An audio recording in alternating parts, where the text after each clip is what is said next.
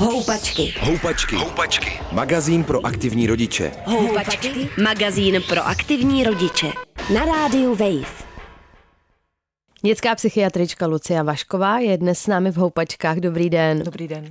A my tím naším dnešním rozhovorem navazujeme na vaši nedávnou návštěvu, kdy jsme v Houpačkách mluvili s vámi a s ředitelkou Domu tří přání Miroslavou Flemrovou. A mluvili jsme právě o duševních diskomfortech a o mladých lidech i o dětech a dotkli jsme se tématu duševního zdraví dětí, dneska ho probereme víc.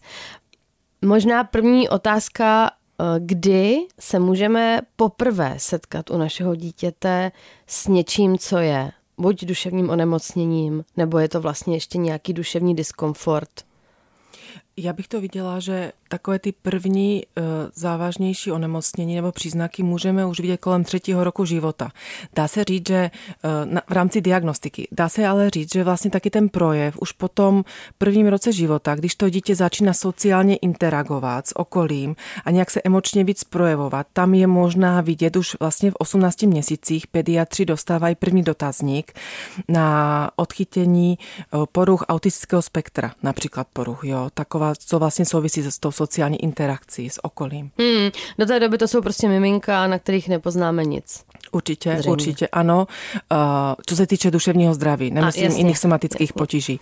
Pak bych viděla takové ty první další projevy, eh, je když vlastně už na to dítě je nějaký tlak z toho okolí, například nástup do školky. To je vlastně první stresová situace pro ty děti, kde vlastně to dítě je poprvé bez maminky. Tam vlastně můžeme vidět poprvé, co je přirozené, tak, takzvaná separační úzkost, kde to dítě vlastně bez té mámy poprvé to musí zvládnout samo za sebe. Být s paní učitelkou, být s těma dětma a nějak se s tím popasovat. Eh, takže normální projev je, že to dítě je úzkostlivé a že pláče. To je úplně v pořádku. Ale když to trvá dlouho, tak je potřeba vlastně vyhledat nějakou odbornou pomoc a stačí pár sezení a dá se to hezky probrat, aby to dítě vlastně dokázalo to zvládnout samo a hlavně, aby to maminka taky zvládla, že tomu dítěti se nic strašného neděje. Mně napadá, že u těch menších dětí můžou ty poruchy, eh, nebo můžou, může ta nějaká mm, duševní nemoc nebo duševní diskomfort vypadat jako vlastně úplně něco jiného. Určitě. Eh, můžeme se na to tak podívat, že vlastně malé děti v předškolním věku, nebo i ten taká první, druhá třída základní školy, eh, ten svůj emoční diskomfort projevují jinak než pak ty starší děti. Můžete si to podívat například tak, se podívat na to, že to dítě buď jde do nějaké jako dráždivosti. Ale co si pak jako často můžou děti vlastně stěžovat v tomhle věku předškolním je na somatické potíže, že je bolí bříško, eh, eh, že špatně spinkali, nebo že jí bolí hlavička. Oni totiž to ty děti v tomhle raním věku nedokážou pomenovat, že je něco trápí. Oni to spíš cítí. I my dospělí, když máme z něčeho strach, tak se nám stáhne žaludek. Jo? A my jsme na to zvykli a už si to umíme propojit. Aha, jsem ve stresu. A tohle propojení u dětí chybí, takže on jenom cítí to, že vlastně mají stažený žaludek a cítí se nějak divně na tom těle. Takže Například i moje děti, teďka, když vlastně po prázdninách mají do školy, tak ráno bylo, že bolí bříško. Jo? co nebylo nějak závažné a bylo jasné, že to je pro nějaký projev i do ty školy znova. A, ale když to trvá delší dobu, tak je potřeba taky na to spozornit. To znamená, že když to dítě jednou bolí nebo dva dní bolí bříško, uh, myslím bez nějakých somatických jako dalších příznaků, jako zvrácení, průjem a tak dále, eh, tak je potřeba se na to podívat, jako že aha, ho něco trápí a když je to trvá delší dobu a vyloučíme nějakou somatickou potíž, vždycky to je, že to dítě něco trápí. Hmm, hmm, hmm. Něčím si neví rady. Hmm. A tohle to jsou takové ty uh, lehčí projevy. Uh, co byste označila za ty závažné? Uh, já bych se nejdřív možná říkala, co se vlastně projevuje, jako o čem mluvíme, když je to jako člověk je v duševní pohodě. Mm. Duševní pohoda je, když si vlastně ten jedinec vlastně uvědomuje své schopnosti, má chuť do života. To znamená, že uh, je rád, že něco dělá, je aktivní, uvědomuje si, že je schopen zvládnout překážky, dokáže čelit tomu stresu, má odvahu jít za svýma snama a dokáže si vytvořit funkční vztahy. Funkční vztahy neznamená, že máme všichni, všechny rádi, ale dokážu i něčemu, někomu říct ne. To je vlastně takový ten ideál. Hmm. A o ty duševní poruše mluvíme v tom momentu, když vlastně něco z tohoto nefunguje delší dobu. Hmm. To znamená například, že to dítě, nebo i dospělý, ale to dítě delší dobu není schopno vlastně fungovat dobře znamená, že se necítí dobře a vlastně i v těch stazích není takové interaktivní a e, je vlastně i málo aktivní. Ono často vlastně první projev takového závažnějšího onemocnění bude jako když jde o neurotické poruchy nebo afektivní, co znamená nějaké úzkostné poruchy nebo depresivní porucha, která v dnešní době vlastně máme, zaznamenáme velký nárůst, se projeví v první řadě na školním výkoně. To si většinou všimnou paní učitelky ve škole. To znamená, že to dítě, jak jsem zmiňovala, buď je přehnaně dráždivé, vyrušuje, podrážděné, neadekvátně reaguje na nějaké podněty, mm-hmm. nebo v tom druhém zmyslu do ty pasivity, že je smutné, stažené, o přestávkách sedí samo v lavici, málo interaguje se spolužákama, málo projevuje zájem vůbec o to učivo, nehlásí se, domů přijde, je takové bez nálady, bez zájmu, eh, takové bych řekla jako apatické, jo? takové jako prázdné. A když to trvá další dobu, minimálně dva týdny, je potřeba vyhledat pomoc. Hmm, to je pro mě teď hrozně matoucí věc, co jste tady popsala. Tak, tak se podle mě třeba standardně děti v 13-14 letech úplně ano, běžně přesně. chovají. A teď jak mají ty rodiče poznat, že třeba se pře, přehupuje do nějaké deprese. Právě to bych řekla od těch 12, 13 do těch 17, to je fakt jako nejtěžší věk na tu bych to řekla odhalení eh, těch problematických symptomů právě, protože my často, když dostaneme do péče děti po sebevraženém pokusu například, tak rodiče říkají, já jsem si to vůbec nevšimla, já jsem si myslela, že to je normální puberta.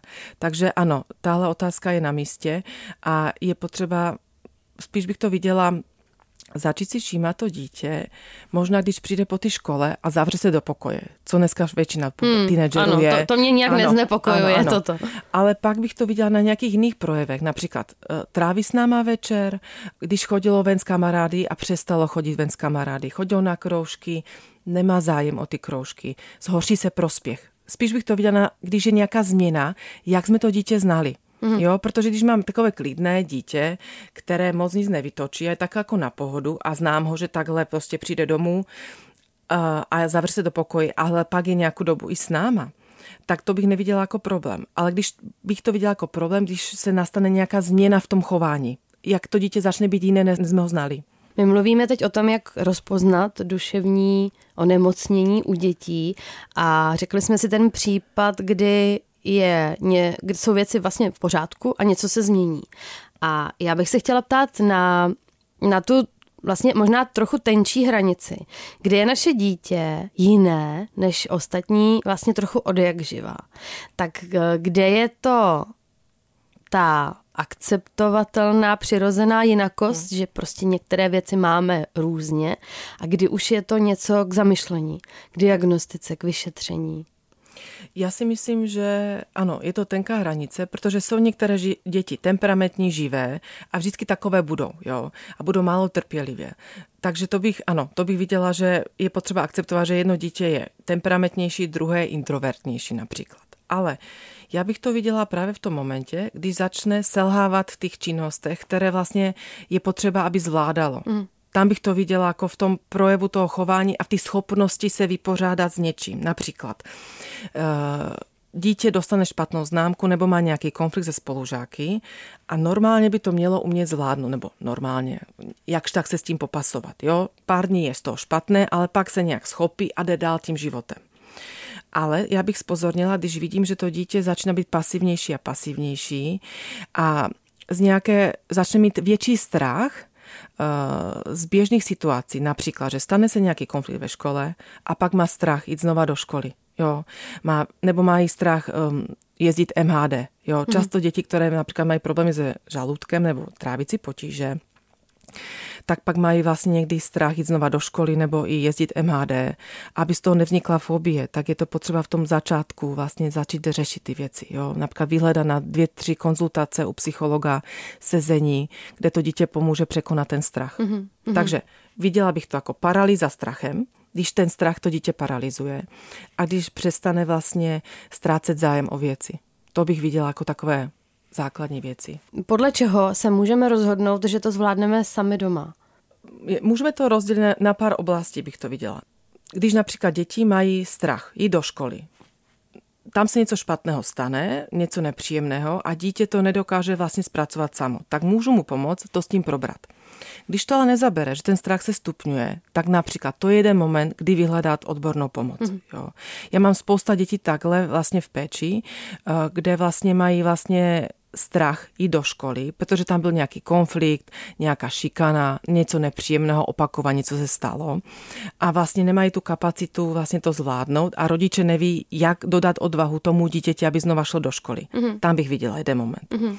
Další moment bych viděla, když nezvládá školu. To znamená, že paní učitelky začnou říkat, vaše dítě pobíhá po třídě, nedokáže se soustředit, je takové agresivnější, vyrušuje, nesoustředí se, nebo je plačtivé a smutné. Mm-hmm. Často to paní učitelky vidí, protože to dítě vidí v těch náročných situacích. To znamená, když vlastně vám paní učitelka tohle řekne, většinou rodiče se brání často, protože mají strach z toho, aby dítě nedostalo diagnozu. Ale já bych byla ráda, kdyby se na to rodiče podívali že nejde o tu diagnózu, ale jde o to, že vyřešíme ten problém. A čím dřív začneme, tím líp. Hmm, hmm, hmm. Já bych se chtěla vrátit ještě k tomu strachu, ať už je to ze školy nebo z čehokoliv jiného. Jak co byste, mm, dokázala byste dát pár tipů rodičům, jak to dítě podpořit v takovou chvíli? Co bych já viděla jako klíčové, je učit děti od malička, že překážky a problémy patří k životu. Že to není něco, že je nějaká chyba. A to je první věc. Učit to, že je potřeba překonávat ty překážky, takzvaně pracovat na psychické odolnosti našich dětí. Ukázat to určitě, eh, s čím my vlastně zápasíme jako rodiče, přiblížit, přiblížit našim dětem, že i my musíme zvládat spousta překážek, spousta nepříjemného přes den. A nebo, to že se nám něco nepovede. Nebo se něco nepovede, ano. A druhá věc, o čem jsem chtěla mluvit, je, že je v pořádku, že nevím. Nevím, neznám řešení. Jo, že to je normální stav z 95% v životě, kdy jsem v nové situaci, že nevím, jak na ní. Jo. A to vlastně netlačí na to dítě, aby hnedka vědělo, co s tím. A ukázat, že právě, že já kolikrát taky nevím a musím o tom přemýšlet a musím hledat. Mm. A ne hnedka, že poprvé, kdy se netrefím na poprvé, že je to problém. Pojďme si říct nějak eh, pro lajky srozumitelně a zároveň rozumím, že na to nemáme asi tolik i času, kolik byste by potřebovala. Jaké duševní nemoci, s jakými se u našich dětí můžeme nejčastěji potkat? Jak se projevují, jak se řeší? Já bych zmínila teďka nejčastější e, tři e, okruhy, které první, kde vlastně vidíme velký nárůst u teenagerů. Takže první okruh je neurotické poruchy, to znamená generalizovaná úzkostná porucha, panická porucha nebo fobie například hmm. školní fobie nebo uh, sociální fobie. To znamená A to je strach. zhruba, zhruba co, jak se to ano, projevuje? takže Úzkostná porucha je, když to dítě trpí takovou nadměrnou úzkostí, že má strach chodit do školy, chodit ven, cítí se, že je horší než ostatní a má strach se projevovat mm. a vlastně ho paralyzuje takové vnitřní sevření, eh, kde vlastně má Může se to ve škole projevit poruchami soustředění, eh, je takové roztěkané, večer nemůže usnout, pak se probouzí, špatně spí, je takové i dráždivé, může se mu už špatně dýchat, může pocitovat nějaké bušení srdce, mm-hmm. bolesti hlavy, šíje, břicha. To všechno takové i somatický diskomfort, neurčitý. To bych viděla, že to je určitě potřeba vyhledat odborníka a začít to prostě řešit, protože to dítě něco tíží a není schopno vlastně vykonávat ty činnosti, činnosti, co se po něm chtějí. To znamená, že nezvládne se soustředit ve škole, připravovat se do školy, má poruchy spánku, takže je vyčerpané.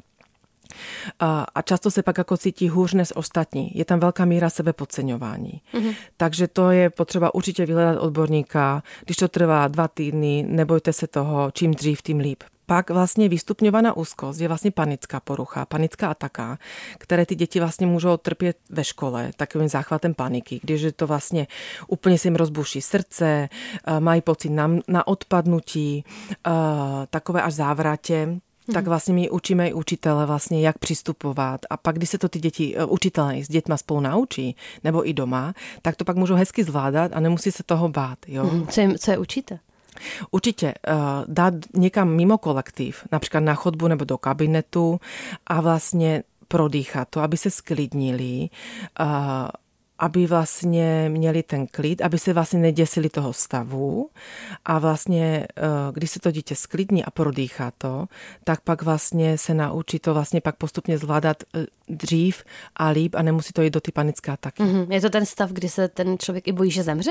Ano, ano, to mají dospělí často, že mají pocit, že mají infarkt. A takové silné bušení srdce, pocení, závrať a často, když se vlastně vyšetří u, u praktického lékaře, kde nic nenajde, tak přijdou k nám nebo do, k kolegům dospělým, co se věnují dospělým klientům mm-hmm.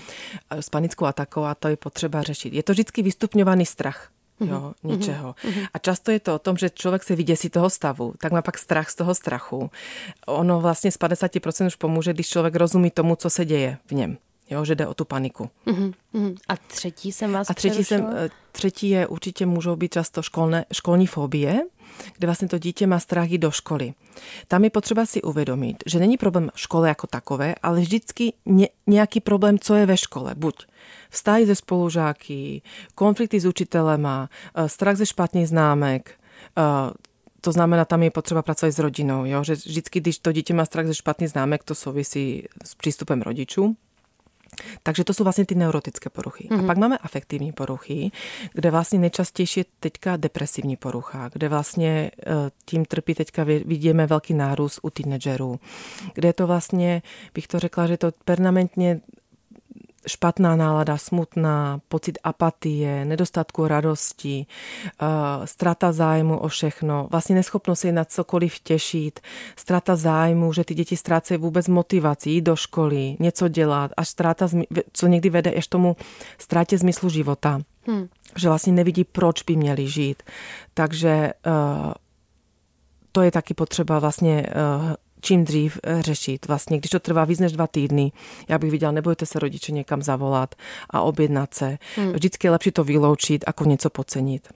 A eh, o tom nárůstu se všeobecně hodně mluví, ostatně i my jsme to tady před pár týdny diskutovali. Kde se bere? To je, já bych to viděla, eh, že to je jako komplikovaná otázka, ale rozhodně, co já vidím, je, že jak děti zažili posledné dva roky střídavě oblačno, lockdowny, a vlastně uh, uh, boli vyhozené z toho jeho, jejich běžného rytmu, kde o tom životě tolik nepřemýšleli, jo? že měli to ráno škola, odpoledne kroužky a moc o tom nepřemýšleli. A vlastně jak byli dlouho doma, začali o těch věcech moc přemýšlet a plus spousta dětí ztratilo takzvaně jako ten vlak, jo? že se nenastartovali znova do toho kolektivu, co já vidím, co vlastně my často přijímáme děti s úzkostně depresivní poruchou například, tak já vidím jako plošně znak, že vlastně se cítí, že nejsou součást toho, jako toho kolektivu často, že ztratili nějaký vlak, že jim něco ujíždí, že se cítí horší než ostatní a že začali nějak jako pochybovat, že už ten život nezvládnou, jo? Že protože často na ty online výuce neudrželi tu pozornost, ztratili i vlastně motivaci se vůbec učit a často pak děti mají strach, že už nenastartujou se, mm-hmm. už přijdou paralizované tím strachem do ty školy, takže se nesoustředí pak vlastně to si jenom potvrdí, že to nezvládají. A bohužel, co já vidím, že se přesvědčí, že to nezvládají. Jo. E, to je vlastně, já vidím klíč, že vlastně ty děti jsou pak přesvědčené, že nezvládají ten život. A my musíme s nimi pracovat, že to je jenom v jejich hlavě. Že oni jsou schopné zvládat ten život, jen se potřebují začít na ten život i na sebe dívat jinak. Mm-hmm. To bych viděla jako klíčové. Když se jedním těch tří typů duševních onemocnění, které jste tady teď nastínila, ty eh, naše dítě potká, a dojdeme teda všichni společně k tomu, že je potřeba ho léčit, tak jak to vypadá? Tak určitě první je vstupní vyšetření, kde se vlastně zmapuje ten problém a diagnostikuje se to onemocnění. Když to dítě nemá už kapacitu vlastně to řešit svýma silama a vlastně je už přetížené tím začarovaným kruhem, kterém je, tak vlastně je určitě nutná medikace, jo, která dítěti uleví. A, a k tomu je ale vždycky potřeba terapie, jako individuální, tak ale i rodina, kde hmm. vlastně s dítětem se rozebírá, vlastně ten mapuje ten problém, kde přesně ten problém je, já říkám vždycky 50% naší práce i terapeutické je pomenovat problém a pak 50% hledat to řešení. Jo. Takže určitě je to často, že se s dětma pomenuje ty jejich stresory, co je stresuje a kde to vzdávají. Jo? Že se musí pomenovat ty momenty, kdy to vzdávají. A pak se hledá ty způsoby, jak to nevzdat. Jo?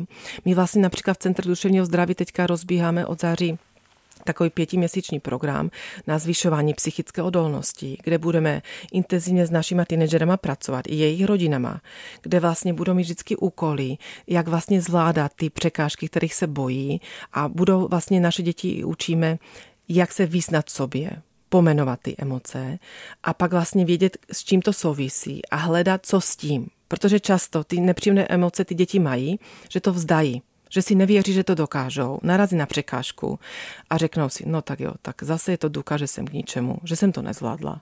Všichni ostatní zvládají mít šťastný život, jenom já ne, takže jsem horší než ostatní. Nikdo mě nemá rád, uh, nikdo se se mnou nebude kamarádit. No a to už je začarovaný kruh, který hmm. je potřeba rozbít. K tomu hmm. ale potřebujeme pracovat i s rodinou, protože často je potřeba uh, uklidnit rodiče nebo i rodičům vysvětlit, o co jde v jejich dítěti a jak s tím dítětem komunikovat. Takže to bych viděla takový jako hrubý náčrt, jak s těma dětma pracujeme, ale rozhodně je to běh na další trať. To znamená, čím později to dítě přijde, tím to díl trvá. Proto vlastně jsem i ráda, když se o tom vlastně i v médiích mluví, kde můžeme dělat nějakou osvětu, nějakou edukaci o tom, co to duševní zdraví je, jak se projevuje nějaký už diskomfort, aby ty rodiče se nebáli, nebo i děti samé přišly prostě dřív.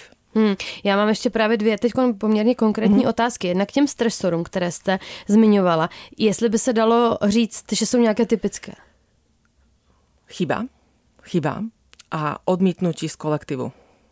Hmm. To je bych řekla nejčastější. No a ještě třetí je vzhled. Udívek je vzhled to bych viděla, že další skupina, co je ta třetí, je vyšší nárůst poruch příjmu potravy u dívek. Máme enormní nárůst poruch příjmu potravy po lockdowně, uh, protože ty dívky vlastně začaly pozorovat doma. A pozorujete to u dívek jenom? Velmi, velmi, a jasně, že u kluků je nějaký nárost, ale enormní větší je u dívek, uh-huh. protože ten tlak na tu ženskou krásu pořád ty společnosti je. I vzhled je velký jako stresor.